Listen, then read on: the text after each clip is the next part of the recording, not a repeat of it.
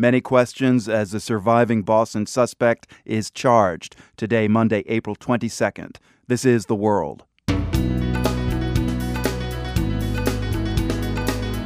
I'm Marco Werman. Boston mourns its dead and tries to piece together the puzzle of what happened but the clues about the suspects just don't add up. People seemingly integrated, but uh, some kind of dissonance between their uh, identities. It's still very, very, very strange, and there are lots of why. You know, everyone is asking why. The details aren't adding up in Dagestan either, where the older suspect supposedly went to renew his Russian passport and visit his father. Tamerlan was there for a few months without his father. Neighbors say that they, he only showed up in, in the neighborhood around March. The father arrived in May and we learned today that he never picked up his passport.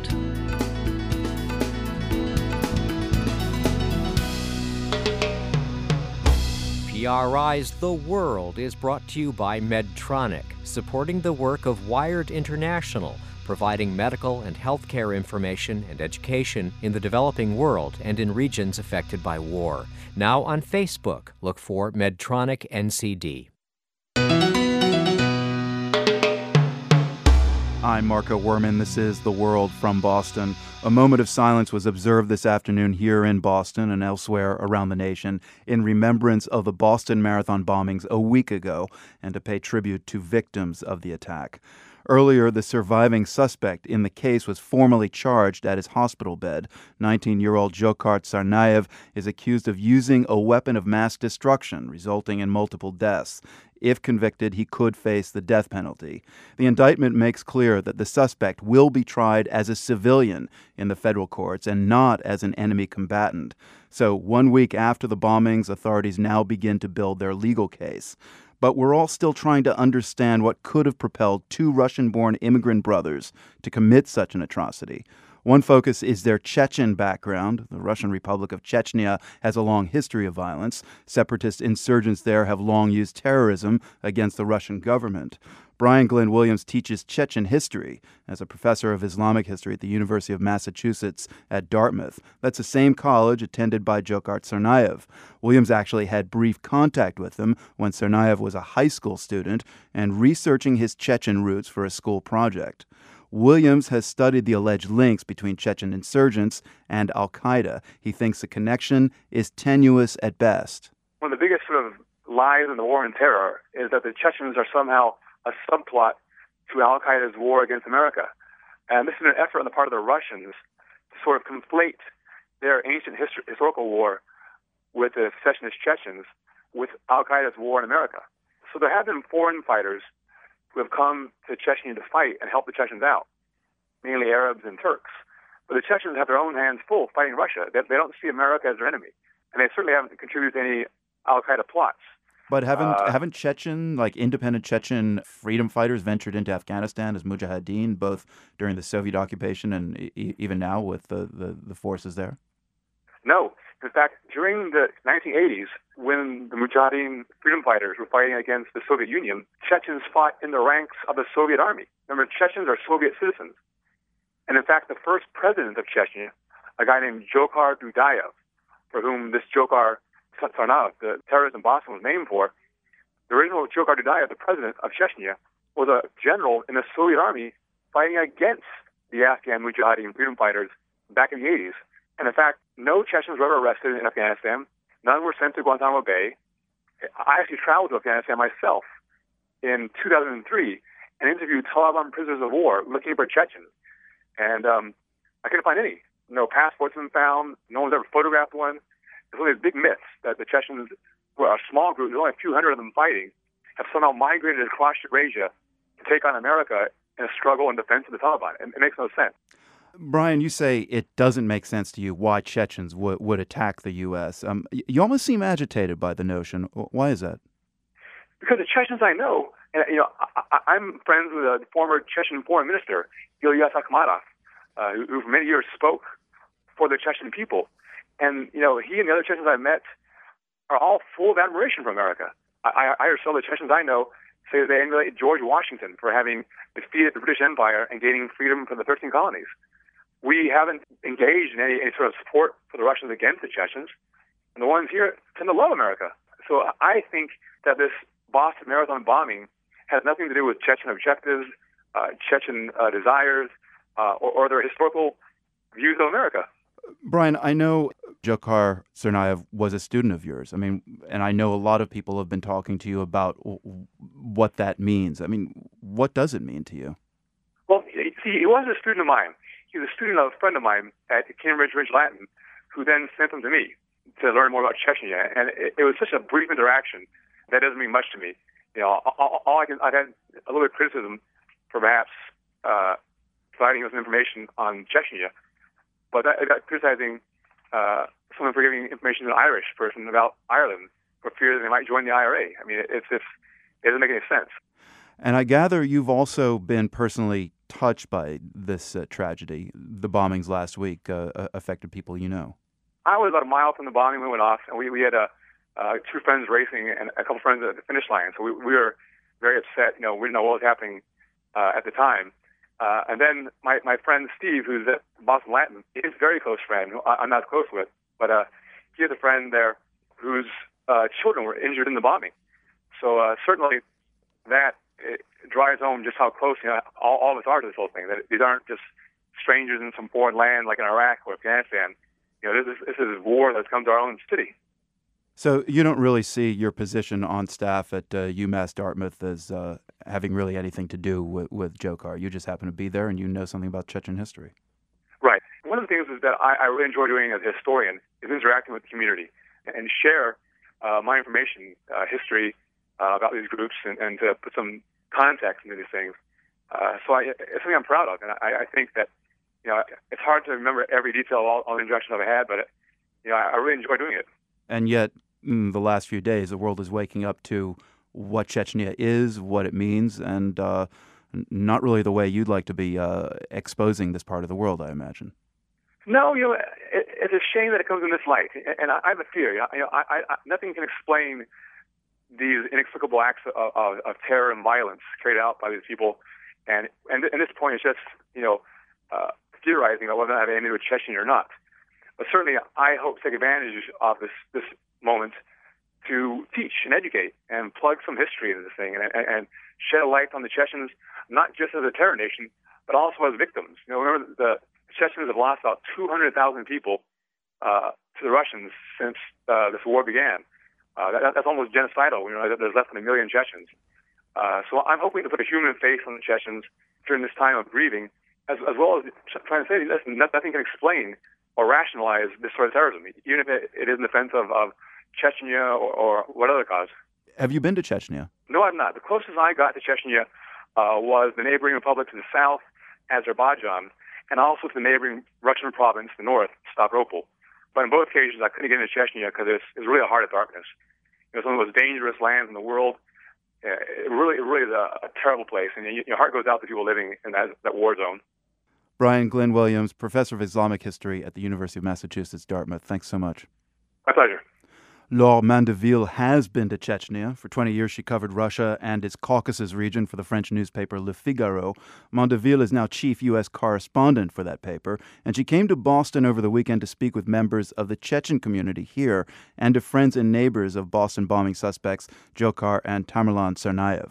Well, it was extremely uh, strange because, you know, I had all these informations in my head that I had read in the American media about the two brothers Tsarnaev.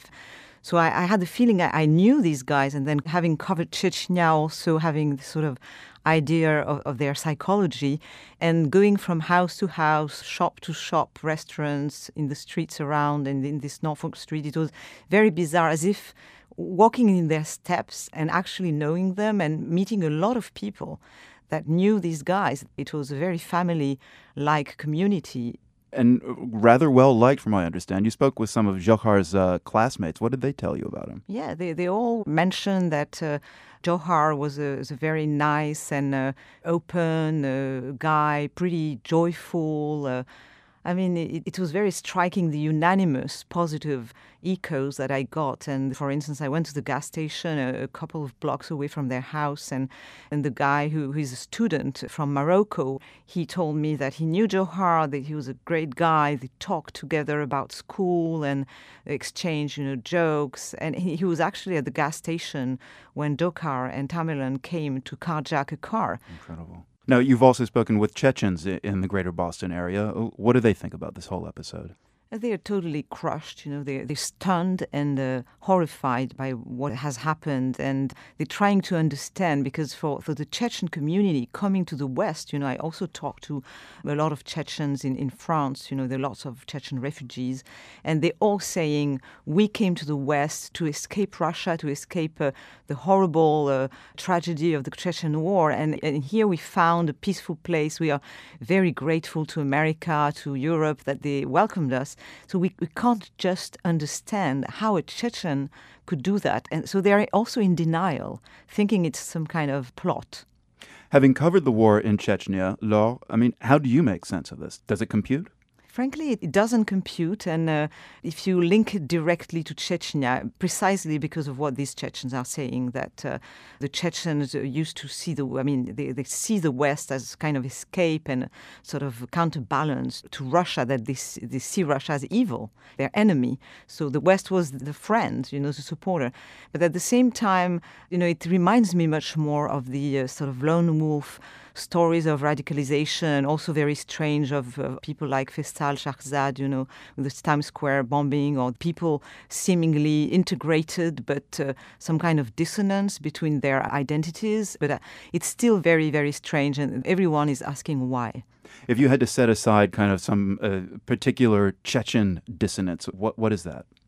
I was actually very interested, you know, when uh, looking into the, the website of Dzhokhar, that he, he was actually living, it seems to me, in, in two different worlds. You know, he had his American world, this world of adoption. He came to America, he had his buddies, he was uh, uh, pretty nice to everyone. But was he totally intimate with the American society? That's a question I have because this is a country of different communities and they're friendly, but they're not maybe totally, uh, you know, close. And, and the Chechen society, they need these very intimate daily interaction. And I think he found that much more strangely on internet with the Chechen Caucasian community, and I would say more largely the Russophone community. And when you look into the website, he's having jokes there. He's totally at ease with this Caucasian Russophone culture, as if he was being swallowed back by a, a culture that he didn't actually know. Which and is very you're, you're talking about the younger brother now. Yes.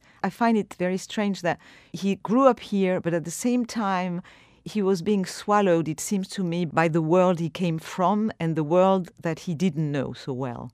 You talk about these intimate interactions that uh, Chechens come to expect on a day-to-day basis. What, what about family? Where does that fit in? Is that part of those intimate interactions? Oh, it's it's extremely powerful in, in the Chechen uh, world. You know, the everything uh, sort of uh, circles around the family. So I, I think you know the, the the father and the mother and the grandparents they sort of give you know sort of a center of gravity to the family and i guess when when the parents went back which was how many years ago we, we don't know exactly. I think it's about a year ago or a year and a half. Uh, maybe the father went back uh, earlier because he was sick. And uh, so the two brothers were left alone. The, the older was already, uh, it seems, on a bad path. I mean, not being integrated, not having a job, sitting home with, with the kid while his wife was working, which in Chechnya would be degrading. You know, the man has to bring the money, the woman has to stay home. So I think for him, it was probably some kind of failure. And probably Dzhokhar, the youngest, he was under the influence of his brother because in, in this world, the older brother is always the one you look up to. And he would always, it seems, follow what the brother would say. Laure Mandeville, Chief U.S. Correspondent for Le Figaro, thanks so much. Thank you for inviting me. International news in our own backyard. Find more of our in depth coverage of the marathon bombings and their aftermath from our team here in Boston, including interviews with many people who knew the suspects and many more impacted by this story. That's all at theworld.org. This is PRI. The World is brought to you by PRI with help from Medtronic, supporting the work of Wired International, providing medical and healthcare information and education in the developing world and in regions affected by war. Now on Facebook, look for Medtronic NCD. I'm Marco Werman. This is The World. There was a big story out of Guatemala that we couldn't get to last week, but we want to tell you about it now. The genocide trial of former Guatemalan dictator Efrain Rios Montt was thrown into complete disarray. On Thursday, Rios Montt's defense team tried to walk out of the trial. Then that same day, a judge in a lower court tried to annul all of the proceedings. And that evening, Guatemala's attorney general quickly condemned that ruling. Kate Doyle is with the Guatemala Documentation Project for the National Security Archive. She's just back from Guatemala City and brought me up to speed, beginning with what happened after the dramatic events of last Thursday. On Friday, the tribunal actually reconvened at 8:30 in the morning, and the president of the tribunal, Judge Yasmin Barrios, read a very brief and very strong statement rejecting what she called the illegal order of this lower judge and announcing that this trial would go on.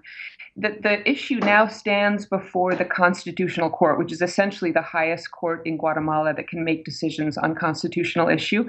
The court will now decide whether or not the questions raised by the defense team about the handling of evidence were proper or not. And that will essentially decide the fate of this trial. Kate, just so our listeners really get what's at stake here, r- remind us what the charges are against uh, Rios Montt and just how unprecedented this trial is. Efrain Rios Montt, who was a former dictator in Guatemala from 1982 to 1983, and his chief of military intelligence, Jose Rodriguez Sanchez, are charged with genocide and crimes against humanity targeting unarmed civilians in the Mayan communities of the Ixil, an area in northwestern Guatemala where much of the sort of scorched earth campaigns of the Army's counterinsurgency took place in the summer of 1982. The case identifies almost 2,000 victims of these counterinsurgency campaigns men, women, children, the elderly and accuses the general of having overseen and ordered dozens of massacres carried out in that region. The trial is extraordinary because there has been no other instance in the world where a national court with national judges has been able to try a former head of state for the crime of genocide. Uh, therefore, it, it's it's a groundbreaking trial, and the whole world is watching how it unfolds indigenous groups were furious in the streets of Guatemala City uh, at the initial announcement that the trial w- would be annulled. Um, when you left Guatemala City, Kate, uh, were uh, these stakeholders in this trial were they hopeful that the trial will resume without kind of a rewind back to 2011? It really depends on the Constitutional Court's ruling whether or not the trial will, will, resume. But of course, there's a huge outpouring, not only from members of the Ixil community who have come to Guatemala City to listen to the trial, but, but many people uh, in Guatemala who are in favor of hearing this case to its end. During the court session, the brief court session on Friday morning, when Judge Barrios announced that the trial would continue despite what she called an illegal ruling from the lower court, the audience members, which was made up, there were several hundred people in the room, and I would say probably 100, 150 of them were Ixil Mayans who were there to observe the case. When she made that statement, the entire room stood up and cheered and wept and applauded. It was a really moving moment that kind of hope, that kind of encouragement for the judicial mm-hmm. process, I think is, is a factor in whether or not this will be able to proceed. This, this is not going on behind closed doors. Everybody is paying attention to what happens next. Kate Doyle of the Guatemala Documentation Project at the National Security Archive in Washington. Thank you. Thank you, Marco. Three years ago, the big news story was the BP oil disaster in the Gulf of Mexico. It began on April 20th, 2010. That's when an explosion at a BP oil rig killed 11 workers and triggered the massive three month oil spill. Three years later, conditions in the Gulf appear much better, but many cleanup workers say they're sick. Now, a report in Newsweek magazine traces those health problems to dispersants used to break up the oil. And the report says BP hid the effects of those dispersants from many workers and local residents. Journalist Mark Hertsgaard wrote the story.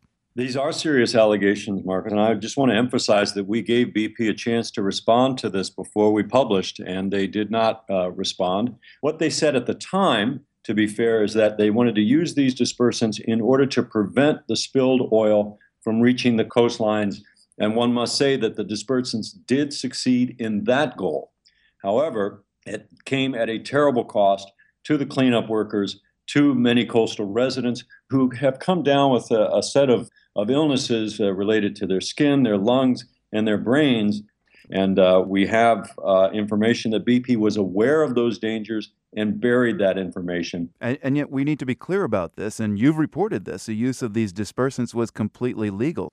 BP has also said that these dispersants were as safe as Dawn dishwashing liquid. Yes, BP is still saying this. At their annual shareholders meeting in London last week, April 11, the new CEO of BP said exactly this in answer to a question from the audience. He said that uh, this dispersant is as safe as dishwashing liquid. Evidently, however, uh, Mr. Dudley is unaware of the very recent peer reviewed study in uh, Environmental Pollution uh, Journal that shows that, in fact, when you combine this dispersant, Corexit with crude oil, that the combination is 52 times more toxic than crude oil is alone.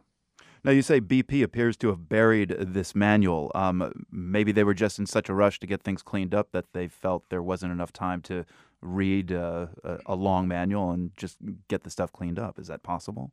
That would be a very generous interpretation. They are required by law. Whenever you're handling toxic chemicals at a work site, by law, you must provide this kind of information. It's called material safety data sheets. Uh, you must provide them to the work site so that workers know A, what kinds of materials they could be in contact with, and B, more important, how can they protect themselves? Instead, what I'm told by the anonymous whistleblower that uh, I was put in touch with by the Government Accountability Project, the anonymous whistleblower says basically that BP told the manufacturer to stop distributing those manuals. That shows that uh, BP was told that this dispersant was very dangerous and it actively kept that information from work sites. Furthermore, I interviewed a lot of workers and the ship captains who went out there into the Gulf. Not one of them had ever seen this manual. None of them had gotten proper training. Some had gotten some protective gear, but most got none, and none of them got respirators, which would have been the single most important assistance for them. Instead, these cleanup workers were sprayed from the air. And uh, one of the workers I profile in the Newsweek story, he was sprayed four times. And when he asked for a uh, respirator, the BP worksite guy says, no, that would look bad to the media. You have two choices. You can either deal with it or you can be fired. That's Mark Hertsgaard. He's written about what he calls BP's cover up of the dangers of dispersants used in the Gulf oil spill in the current issue of Newsweek. We called BP for a response, and they sent this statement by email. Use of dispersants during the Deepwater Horizon oil spill response was coordinated with and approved by federal agencies, including the U.S. Coast Guard and EPA. The statement continued Based on extensive monitoring conducted by BP and the federal agencies, BP is not aware of any data showing worker or public exposures to dispersants at levels that would pose a health or safety concern. We've got much more online, including a video of BP's CEO talking about the dispersant issue at a recent shareholders meeting. That's at theworld.org. This is PRI.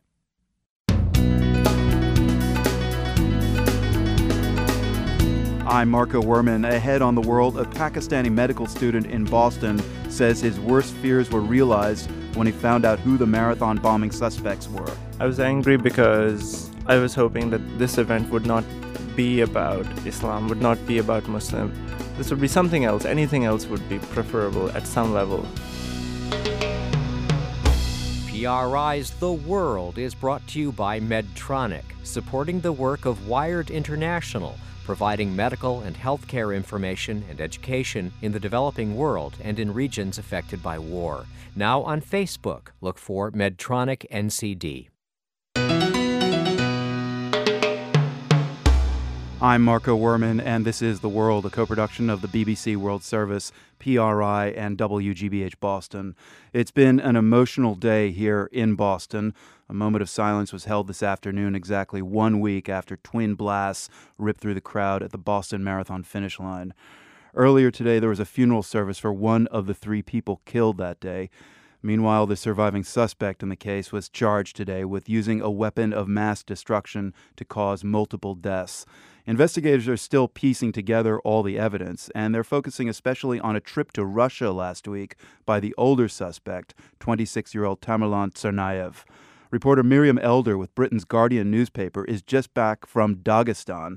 She went there to find out more about Tamerlan Tsarnaev's visit a picture is slowly coming together of uh, the time that Tamerlan spent there.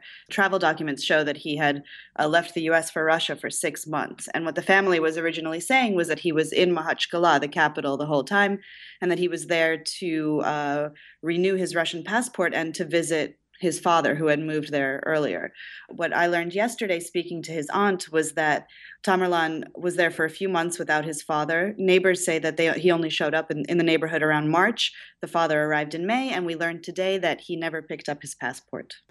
So, in speaking with uh, Tamerlan's aunt, uh, the brother's aunt, uh, what intrigued you most about what she had to say? There's two things. I guess when you're speaking to the relatives of people who you know, are suspected to have committed such horrible acts. On the one hand, was her grief and her disbelief.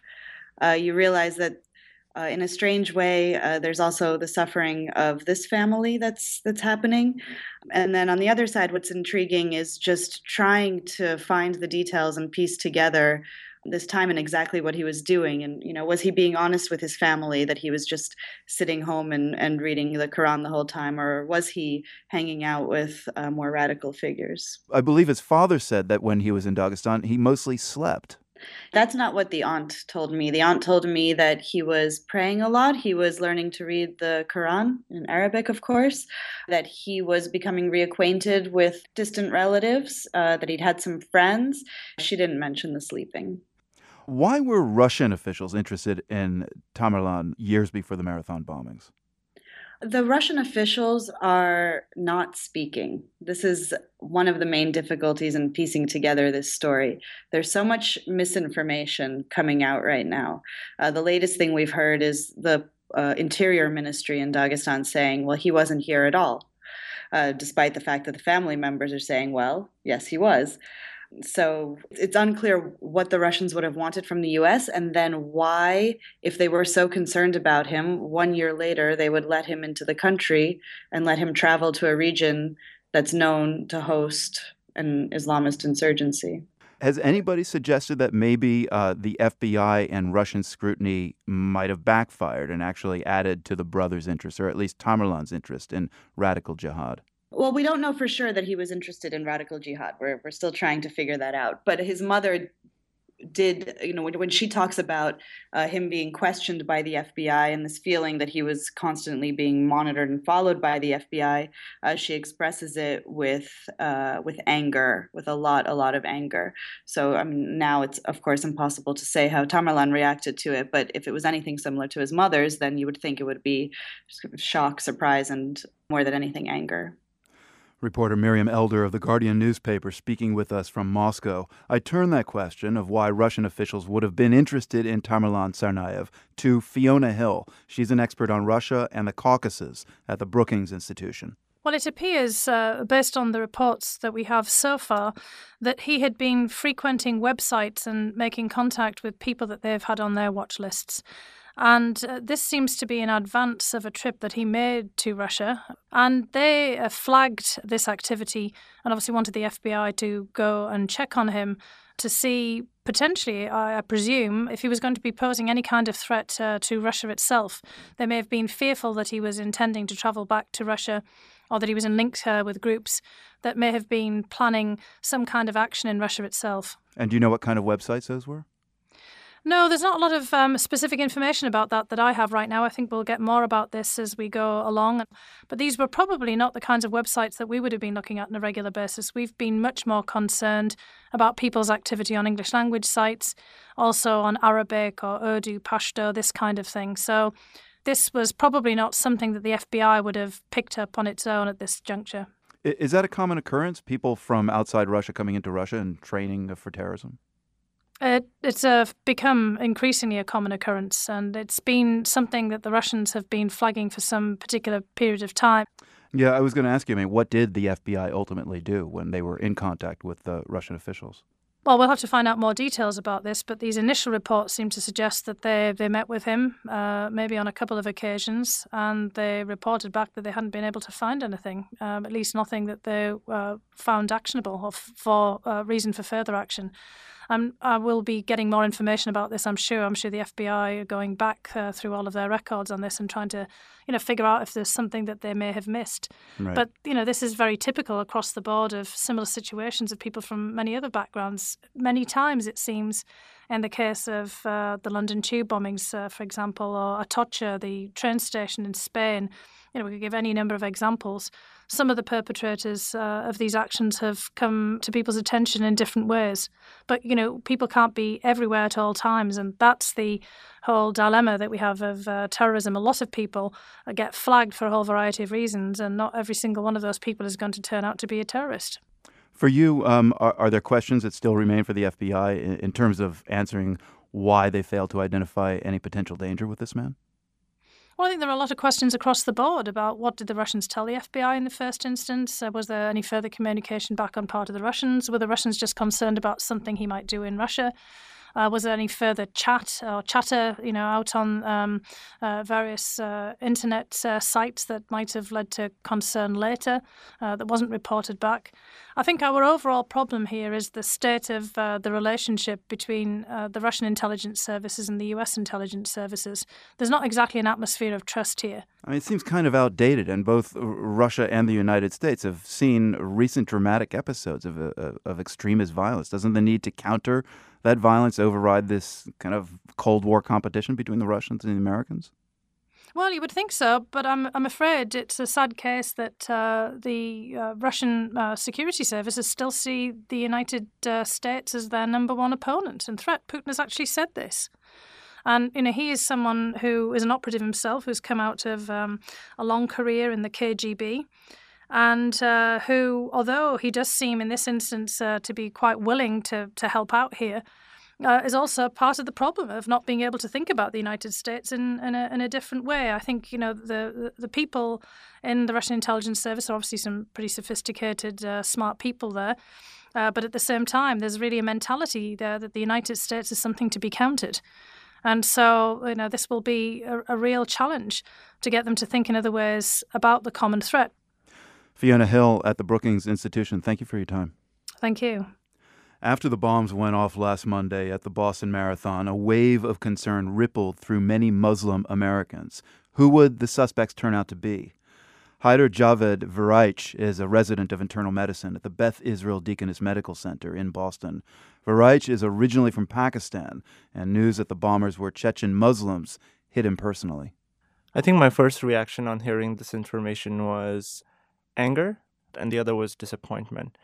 I was angry because I was hoping that this event would not be about Islam, would not be about Muslims.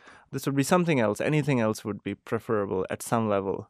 And I think the reason why we felt that way is such events have been followed by a lot of backlash towards an increase in Islamophobia, or whether that's a change in policy with regards to visas, scholarships. And we should say that you're Muslim yourself. I am. I am from Pakistan. I was born and raised there. And uh, I moved to the United States about three years ago to pursue research and then now residency in Beth Israel Deaconess Medical Center. So we, we don't know how the fact that they're Muslim really plays into any of this, but just kind of lingering residue and, and how we remember the reaction to, oh, they're Muslim on 9 11, does that still affect you? This is going to get a lot of airtime, which is, I think, the last thing that Muslims in America and around the world want. I think the narrative of a deranged, antisocial white teenager would have been somewhat less abrasive and and less foreign than this whole idea that these two young refugees from Chechnya were the perpetrators of this uh, atrocity. Now, Haider, you said you had two reactions one of anger and one of disappointment. Can you explain the disappointment? The disappointment stems from, and this is all assuming that their backgrounds and their religion had some sort of link to their motivation uh, because because it sets everyone back it sets the muslim community has been trying very hard to cooperate with the government a lot of leads have actually come from within the community and i think that is the biggest defense against such incidents in fact one of the the elder suspect was actually booed off from one of the mosques because he objected to Martin Luther King being used as sort of a role model. I think these incidents puts all of that so far back, and we ha- it's almost like we have to start from scratch again. Just give us a brief kind of snapshot of the things you experienced in terms of, of violent extremism when you were growing up in Pakistan. I think one of the most harrowing things that come to my mind is when when the military headquarters was actually attacked by militants. Uh, the headquarters is right next to where we used to live at that point. and then my mother's brother, my uncle, was actually one of the hostages in that sort of situation, and we were the ones who had to go up to his wife to tell him that he is in there. It was something that touched me and caused me so much anguish. And then my mother, she's actually a dentist in the military. And so many military officials had become targets. And this sort of affected me on a day-to-day basis. Now when the bombs went off at the finish line of the boston marathon uh, last monday you were nearby having lunch with your wife. You felt the shake not sure what it was. And once you knew your instinct was to get out of there. But then you began to remember uh, frightening moments from your own childhood i'm just wondering why those memories didn't rush up at the moment of the explosion why did they kind of occur to you later on once you were back at home? The uh, the reason why they didn't rush back to me was because there was something much bigger that rushing back to me, which was this human instinct of protecting one's life.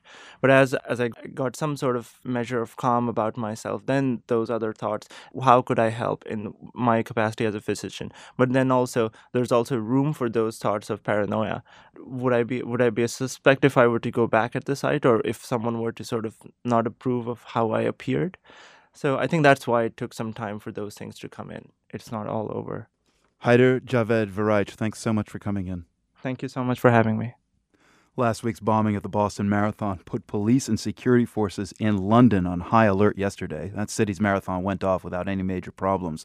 Participants wore black ribbons and held a moment of silence in honor of the Boston bombing's victims.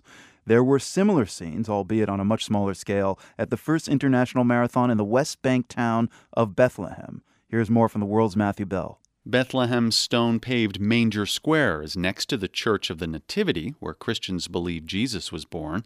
It's one of the most popular sites for Holy Land pilgrims, but early Sunday morning, the plaza was filled with people in running gear warming up for the inaugural Palestine Marathon. A few hundred people took part. Half of them appeared to be Palestinians, the other half foreign tourists or expats. The event was about sport, but it had an emphatic political theme as well. The head of the Palestine Olympic Committee, Jibril Rajoub, said there was a message here of solidarity with the Palestinian people. I think this is also a message to the Israelis to recharge their mental batteries, reconsider their policies, and start recognizing facts on the ground. One fact organizers pointed out was the marathon route itself. Because the area in Bethlehem, controlled by the Palestinian Authority, is so limited, runners had to do the same loop twice to complete a full 26 miles. Thank you, everybody. Before heading to the starting line, participants observed a moment of silence for the victims in Boston. Runner and spokesman for the Palestine Liberation Organization, Javier Abu Eid, said it was the right thing to do the attacks uh, against the marathon in Boston were not attacks against Boston, the marathon, or the U.S. It's an attack against the whole humanity. So definitely, I, I think uh, most of our people here will have in mind what happened in Boston. Along the marathon route, runners passed by tall concrete stretches of the Israeli security barrier that snakes its way around Bethlehem. The walls are covered in graffiti and watched from above by Israeli soldiers in guard towers.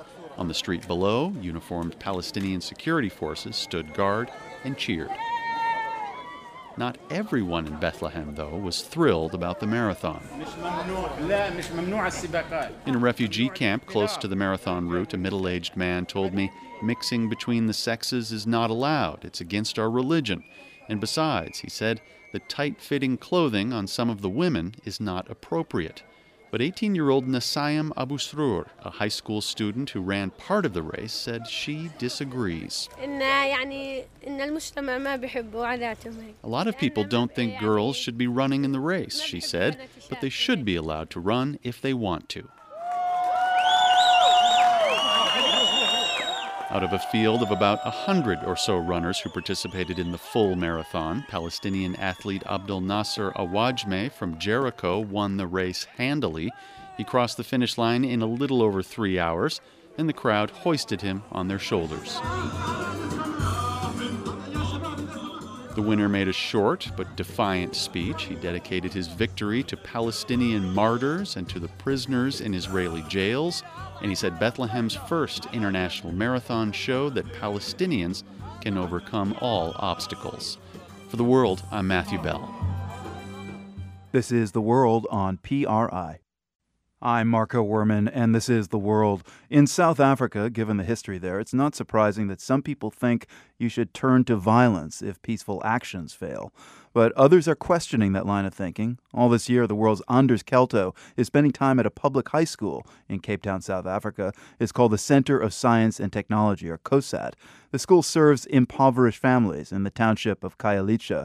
Anders recently dropped in on a class where students were having a debate about the role of violent protests in today's South Africa. Then he got caught up in a protest. The other day, a mob of angry protesters blocked my way. They'd tipped over portable toilets and set fire to a delivery truck. Their complaint? The government isn't providing enough public toilets in their area. These kinds of protests, where major roads are blocked and things are set alight, happen a lot in South Africa. But do they help? That's a question students at COSAT had recently discussed. On a Wednesday afternoon, Miss Bekwana, an English teacher, puts this statement up for debate. If the government won't listen to us, we have the right to express ourselves in whatever means at our disposal.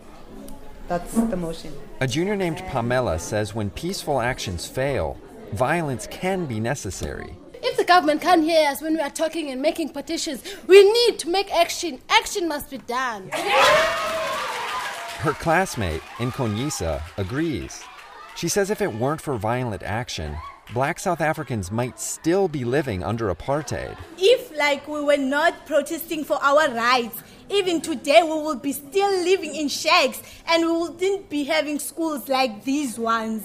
But some other students don't see it that way. A boy named Sive says destroying property is never a right, and he says it's time for South Africa to move on. Just because your grandparents vandalized the roads because they wanted to be heard doesn't mean you also have to do that. There are an alternative that you can go to. His classmate, Nosipo, adds that destroying toilets and roads just hurts the people of Khayelitsha, and it forces the government to spend money on repairs rather than development. The money that is used for the things that you've vandalized would have been helpful to you to buy to build maybe like few houses. As the debate wraps up, I ask Miss Bekwana which side won. She says neither, but she adds, both sides understand the dilemma, and that's what counts. For the world, I'm Anders Kelto in Cape Town. You can follow Anders and his school year series from South Africa at theworld.org or on Twitter with the hashtag SchoolYear. We end today's program in neighboring Zimbabwe. That's where Oliver Mutukudzi hails from. Tuku, as he's known, is one of the great stars of African music, and he's long been at the heart of Afropop and the blending of African roots music with influences from all over the world. Tuku's released more than 60 albums along with his band, The Black Spirits. The latest is Sarawoga. Here's the world's Alex Gallafent. Sarawoga means left alone. That's how Tuku starts things. Sarawoga. Sarawoga. Sarawoga. This new album is the first thing Tuku's recorded since the death of his son in 2010. Sam was 21. He was killed in a car crash in Zimbabwe's capital, Harare. He often played sax in Tuku's band.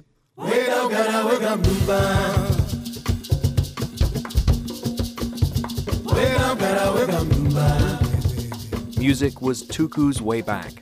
In my case, I used it as therapy just to help me understand that uh, at times bereavement is is part of life.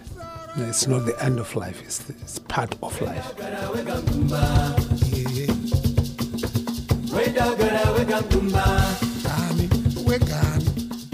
There's an old adage in Harare, Tuku tells me. You don't get to sing a song unless you've got something to say. A song must have a purpose. It has to give life and hope to the people. It has to have uh, something that that man in the street, that listener, can use in his life to improve himself.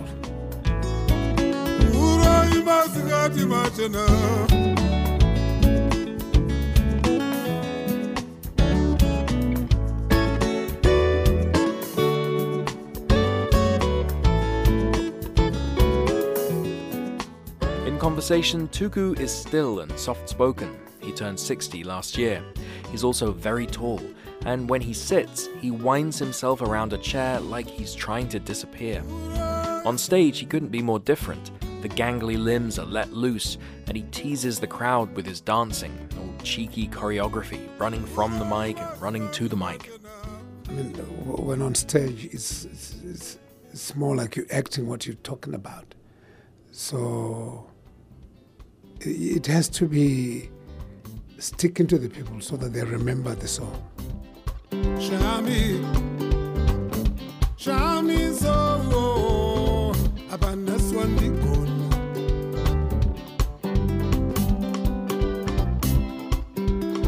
The death of his son hasn't shaken Tuku's core belief that the purpose of art is to lift people up.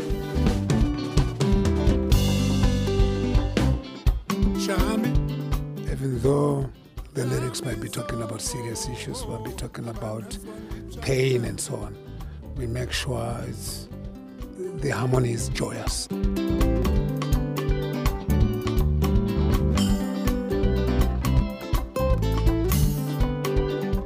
And to those who suggest he should be more outspoken about politics in Zimbabwe and about the president, Robert Mugabe, he says no.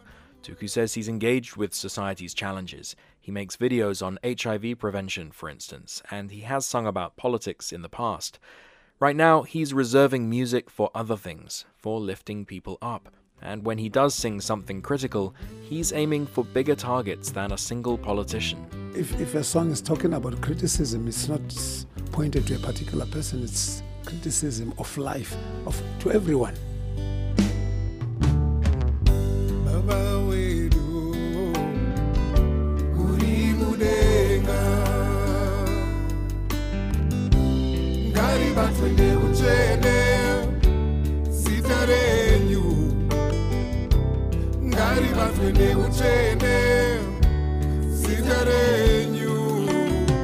One more thing. When I saw Tuku perform at Global Fest in New York earlier this year, I couldn't help but notice his bright white sneakers, not the kind of thing you ordinarily see on a 60 year old man. The sneakers had what looked like an Adidas logo on the side. No, they're not Adidas, really, but um, they're just cool. Tuku is anything but ordinary. For the world, I'm Alex Gallafent in New York.